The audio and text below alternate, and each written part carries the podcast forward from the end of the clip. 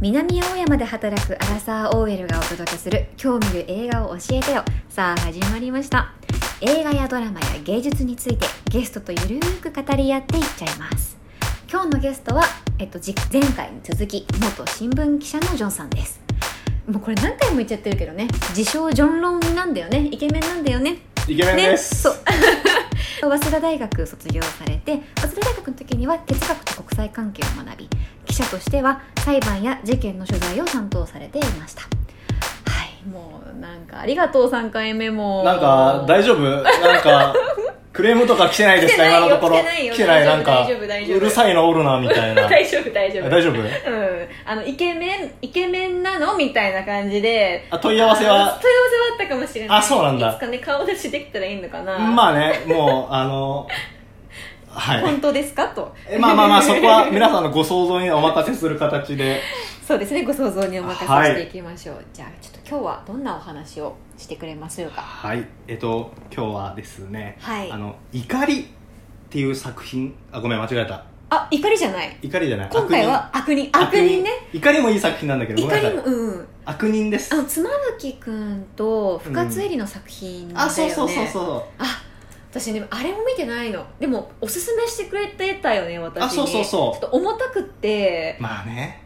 後ろ倒ししちゃってたそうなんですよね重い思いちょっと重めなの重でなんか重いの見たい時にそうだよねえ見てくださいあらすじを少しいいですか聞いてもはいえっと主演が妻夫木君うんうんで、えっと一つの殺人事件うんうんをうんテーマにした人間ドラマ人間ドラマになってるんだけど、うんうん主演が妻夫木君うんうんうんで、えっと、殺されてしまう被害者が満島ひかりうんうん満島ひかりちゃんなんだけど妻夫木君が、えっと、出会い系サイトうんうんうんうんでえっと満島ひかりとあの出会うんだけど、まああそうなんあ、だ、主演の妻夫木君の周りにうんいる人が、なんかこう絶妙な絶妙感にじで嫌な嫌なやつやつばっかなのうわそうなんだそうすごいこうなんか嫌なやつばっかで、うんうんあのーテーマうんうんとしては誰が悪人本当の悪人なのかっていううんうんうん妻夫木君が満島ひかりを、まあ、殺してしまうんだけど、ああそうなのね、まあ、妻夫木君が悪いんだけどでも、うん妻夫木君の周りにはなんか本当に嫌なやつがいっぱいいて、うん、例えばあの例えば、えっとまあ、被害者の満島ひかりうんも、実はその妻夫木君のことをすごくこう罵っていて、罵ってるんだそうあのなんていうかな妻夫木君のこと罵っててめっちゃ見下してるっていう嫌な女が満島ひかりなのねそうそうそうそうそうで、えっと、満島ひかりがん、惚れてる相手惚れてる相手がが、えっと、岡田将生君、岡田将生うん、うん、あのうんいろいろなイケンメンのね、うんで、えっとまあ、三角関係じゃないけど、うんえっと深えっと満満島島ひひかかりりは岡田将生に惚れてて惚れてでてえっと妻夫木君は妻夫木君は惚れてはないけど満島ひかりに、まあ、ちょっと気持ちが気持ちがあるんだあるみたいうなん感じで、で満島ひかりが、えっと、岡田君の車で、まあ、ドライブうんに行くんだけど山道でなんか満島ひかりをなんかそこに置いていくのようわあ予告編で見たやつだひどいやつだそうなん足かで蹴りガン飛ばしてみそたういなそうそうガンみたいでガなードレールに頭ガンぶつけてるみたいなああそそうそうそこうかそうでそのまま岡田君は車でどっか行っちゃう走り去去っってていいくのねうわそくの走り去っていくんだクズ男じゃんク最ズ男なの悪そのクズ男の演技がまたうまいんだいいんだうまいんだまたうまいんだクズ男の演技が褒め言葉がなかなかだないやそうなの、うんでまああの妻夫木君あでそこで満島ひかりは山の中にそう残残さされれちちゃゃううじじゃゃんん帰れないじゃん帰れないじゃんでも妻夫木君はあのみ満島ひかりのことをなんか心配してて心配し車で後ろから追いかけてってたのあ優しいねめっちゃそうそういう一面もあるんだけど、うん心配してってねそうで妻夫木君が車から降りて降りて「で大丈夫?」みたいな感じで声をかけたうんらかけたらそう満島ひかりが「あんたなんかに心配される筋合いないんだよ性格 悪っマジで」そえー、そんな冷たい言葉をはっかけうるまあそういう感じのことを言ってえでもしかそれで揉めてそうそれでなんか殺人に「あんたなんかに心配される筋合いないんだ私はあんたに今ここでレイプされたことにしてやるお前はレイプ魔だレイプ魔だ」っっていうふうに妻夫木君を罵るのすごい、ひどい言葉でで、えー妻夫木君がその口を塞ごうと手でこ知ったう、のね嘘を防いで、うんうんで揉み合いになってるうちに、まあ、首を絞めてしまってうわーそういう流れだったんだでそれが殺人事件になってしまうんだけどじゃあもう意図的に殺そうというわけではなくそういった話が前,、まあ、前提あった上でそうなってしまったわけねそうでその後妻夫木君は、うん深津絵里うん、とあの出会い系サイトを通じて、うんうん、また出会うのそうまた出会うんだけど、そこで深津絵里とこうなんか信頼関係みたいなものができていてじゃあお互いしっかりとこう結びつき合ったんだあそうそうそう恋人としてで妻夫木君はいや、えっと、恋人ではないちょっと恋人ではないんだけあそうなんだどそうなんだうんうんうん妻夫木君のなんか生い立ちが描かれるシーンがあって、うん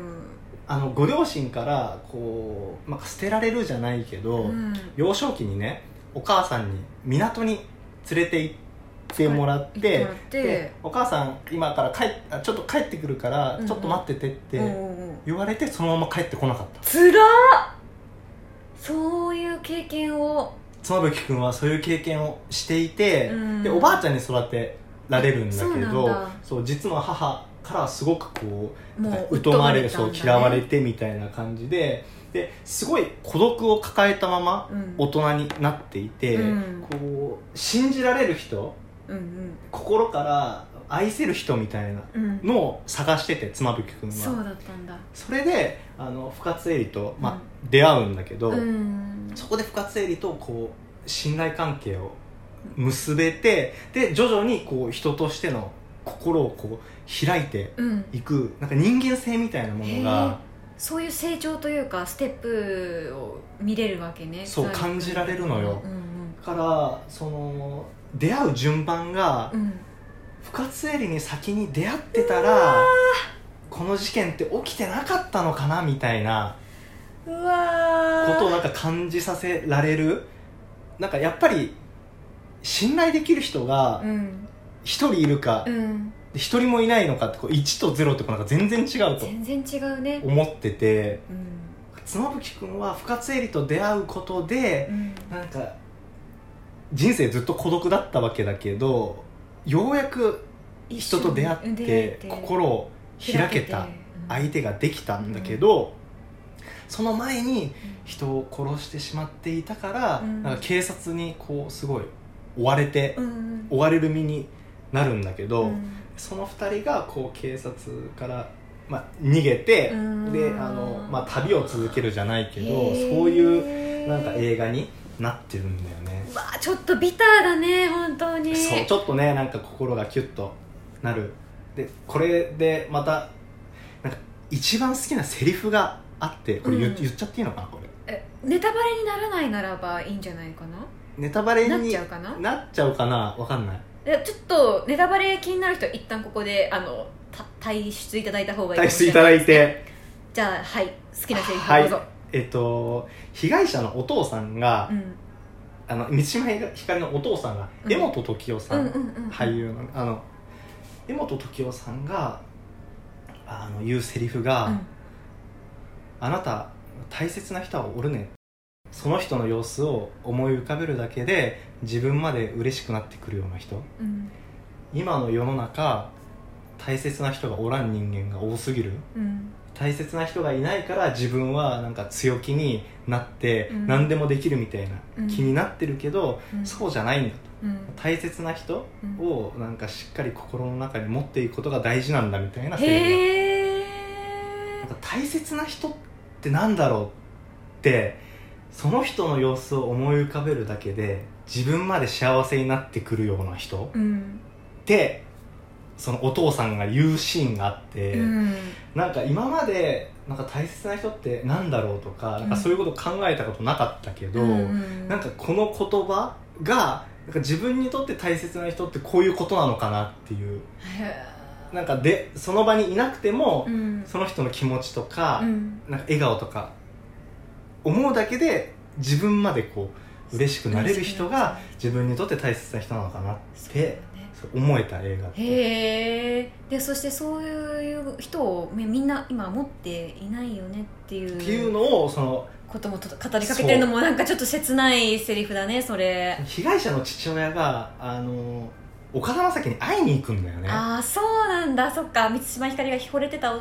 男に、ね、あそううそうそうだから岡田将生が山にその捨ててったと娘を捨てなければ、うんこんなことにならなかっただろうってことで、お父さんが岡田将生のとこ行くんだけうんど、うんなんかそこのまたクズっぷりの演技がすごいんあーだそうなんだうるせえじじいみたいなうるさいじじいみたいなうん感じでその時に話す言葉なのねボソッと言うんだよね大切な人がおらん人間が多すぎるっていうだからお前はそういないからそういう冷たい態度も取れるんじゃないっていうそういうこでもあるとねそういうことそういうこやだななんか、うん、すごくこうそのセリフはちょっとドキッとするね本当とにそう重いのよ重いのよ重いねでも誰かにやっぱり優しくするっていうことって大切な人が確かに原動力になったりもするじゃないあの人を悲しませたくないからそうねとかさううんーんだからそのこのタイトル映画のタイトル「悪人悪人」誰が本当の悪人なのかっていうなんか今話聞いた時よりはなんか妻夫木君が、まあ、犯罪者としてうんあのレッテル的には悪人ばり になそうるけねれど、うんどうやらそうではないっていうのが今の話から分かったわ周りにいっぱいいっぱいちょっと嫌な人がいるっていう、ね、いろんな人がいてそうなのそういう映画なのへえ法律を軸にしたらこの人は裁けますとうんただ別に他の事情を加味したらそのね感情的には本当に裁いていいのかってなっちゃうところもあるかもしれないとかそうねいろんなことを見てきたからこそすごくねこの映画はきっと刺さったのかもしれいないやねそうなの本当にそういう面でも感じたことがういっんぱいあったからな、うんうんなんか悪いことした人、うんする人って本人が確かに悪いんだけどそうねこまでにうんこうずっと孤独を抱えてたりとか,、うんなんかいろんな事情があって、うんそういうところにあのたどり着いちゃう人もねまあいるのかなっていうのそを、うよねなんか映画を通じてこの映画を通じてもうんうんなんか感じられるのかなっていうのを感じる作品へーかな面白いなあなんかさやっぱりこうねいろんなこう辛い部分あの、まあ、世の中新聞記者として見てきてるからこそ語れる話とか、うん、うんそういう観点があるからやっぱり話聞いててすごい面白いなって思ってあ今回も見たいなって思いましたありがとうござないんかますきっと多分この聞いてる方の中には、まあね、ジョンがやってるそういう仕事の話とかもしかしたら聞きたい人とかも多いかもしれないなんかなかなかねやっぱりない職業だし、そうまあ、ね元新聞記者として語れることとかもね今後あったらぜひ話してほしいなとぜひぜ思いひますお願いしますはい、ではちょっと今回ジョンさんあのゲストに迎えましてお話しいただきました、はい、ではそれでは「今日見る映画を教えてよ」でしたバイバーイ